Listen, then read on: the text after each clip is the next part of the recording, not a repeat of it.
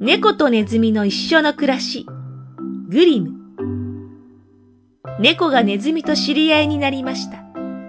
猫はネズミに向かって、これから君をうんと可愛がって仲良くしてあげるよ。と、盛んにうまいことを言い立てました。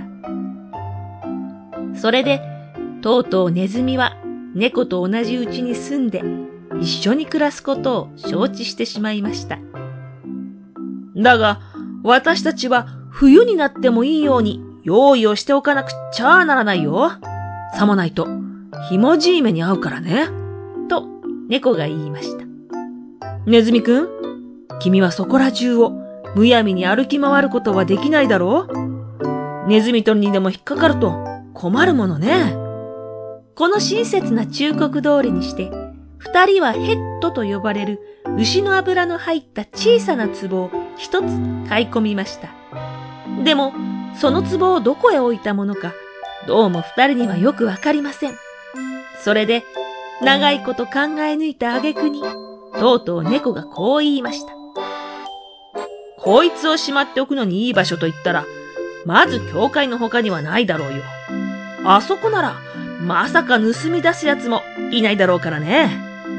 祭壇の下に置いておいて、必要な時が来るまでは手をつけないでおくことにしよう。これで、壺は誰にも盗まれる心配はなくなりました。ところが、いくらも経たないうちに、猫はヘッドを舐めたくてしょうがなくなりました。そこで、ネズミに向かって言いました。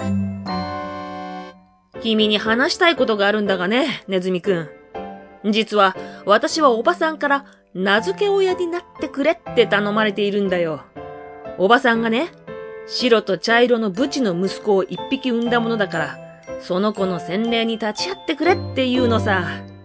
だから今日は一つ、私を出かけさせて、お前さん一人でうちのことをやっておいてくれないかね。いいですよ、いいですよ。とネズミは答えました。遠慮なく言ってらっしゃい。あなたが何か美味しいものでも召し上がるときには、私のことも思い出してくださいな。サンプさんの飲む甘い赤ぶどう酒のようなものなら、私も一しずくぐらいいただきたいですよ。ところが、これは全部デタラメなんです。だって猫にはおばさんなんて一人もいないんですからね。ですから、名付け親に頼まれたなんてとんでもない話なのです。猫はそのまままっすぐ教会へ行って、あの壺のところへ忍び込むと、早速ピチャピチャと舐め始めました。そして間もなく、ヘッドのドロンとした上皮をきれいに舐めてしまいました。それから、町の家の屋根の上を散歩して、あたりの様子を眺めてから、今度は日向に長々と寝そべりました。そしてさっきのヘッドの壺のことを思い出しては、その度に髭をこすっていました。日が暮れてから猫はやっと家へ帰ってきました。おや、お帰りになったのね。今日はさぞかし楽しかったでしょう。とネズミが言いました。うん、うまくいったよ。と猫が答えました。赤ちゃんにはどんな名前が付けられましたの？とネズミが尋ねました。川なめさ。と猫はそっけなく答えました。川なめですって？とネズミは思わず大きな声で言いました。それはまた奇妙な変わった名前ですのね。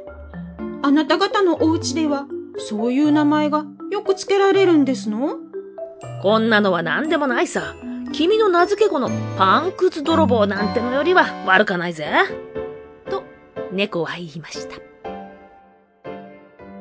それから間もなく、猫はまたまたヘッドを舐めたくてたまらなくなりました。そこで猫はネズミに言いました。本当に君にはすまないけど、もう一遍うちのことを一人でやってもらわなきゃならない。実は、また名付け親を頼まれちまったんだよ。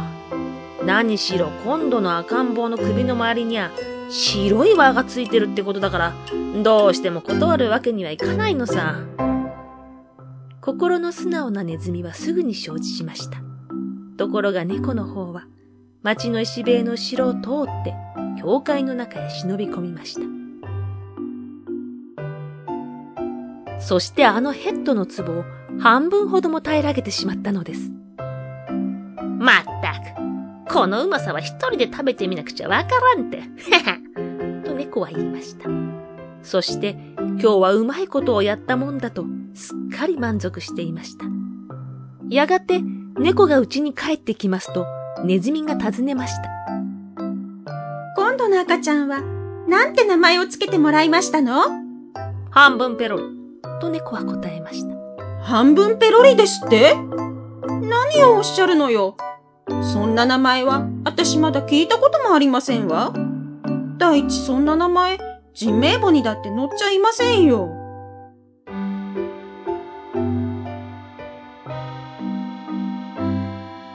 猫は間もなく、また美味しいごちそうが食べたくなって、しきりに口の中に唾が溜まってきました。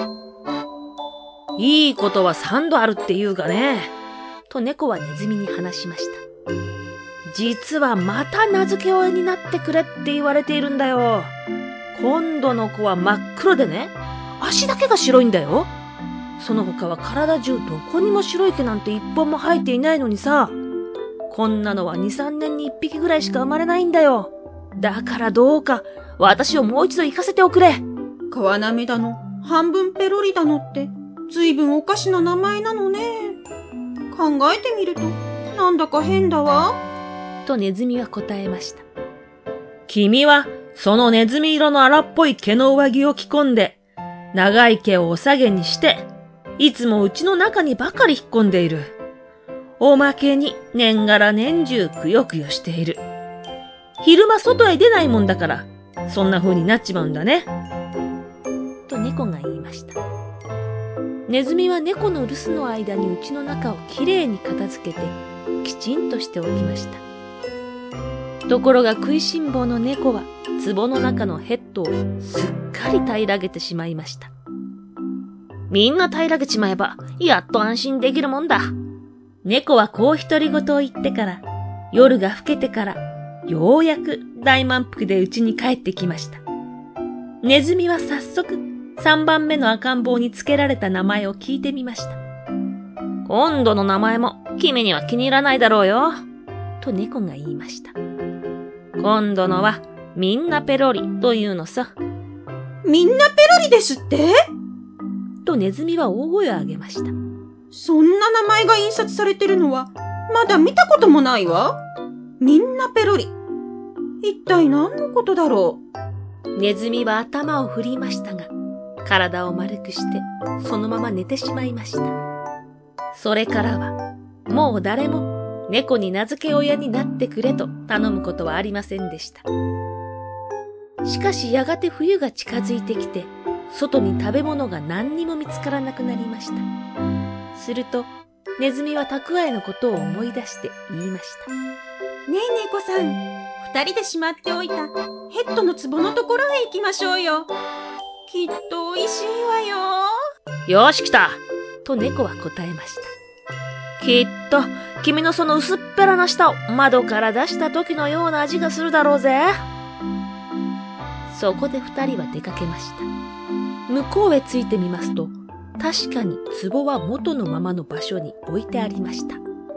ところが、その中身が空っぽです。まあとネズミが言いました。今こそ私にもよくわかったわ。すっかり訳が飲み込めてよ。あなたは大変なお友達だったのね。何もかもきれいに食べちまってさ。名付け親になるなんて言っちゃあ食べて。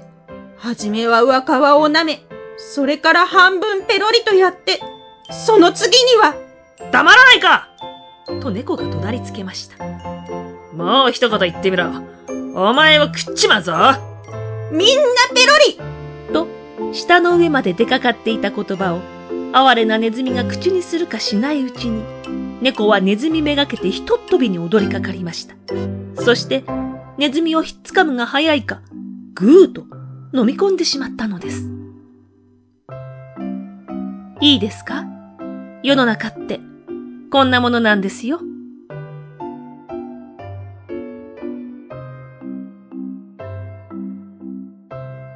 猫とネズミの一緒の暮らし。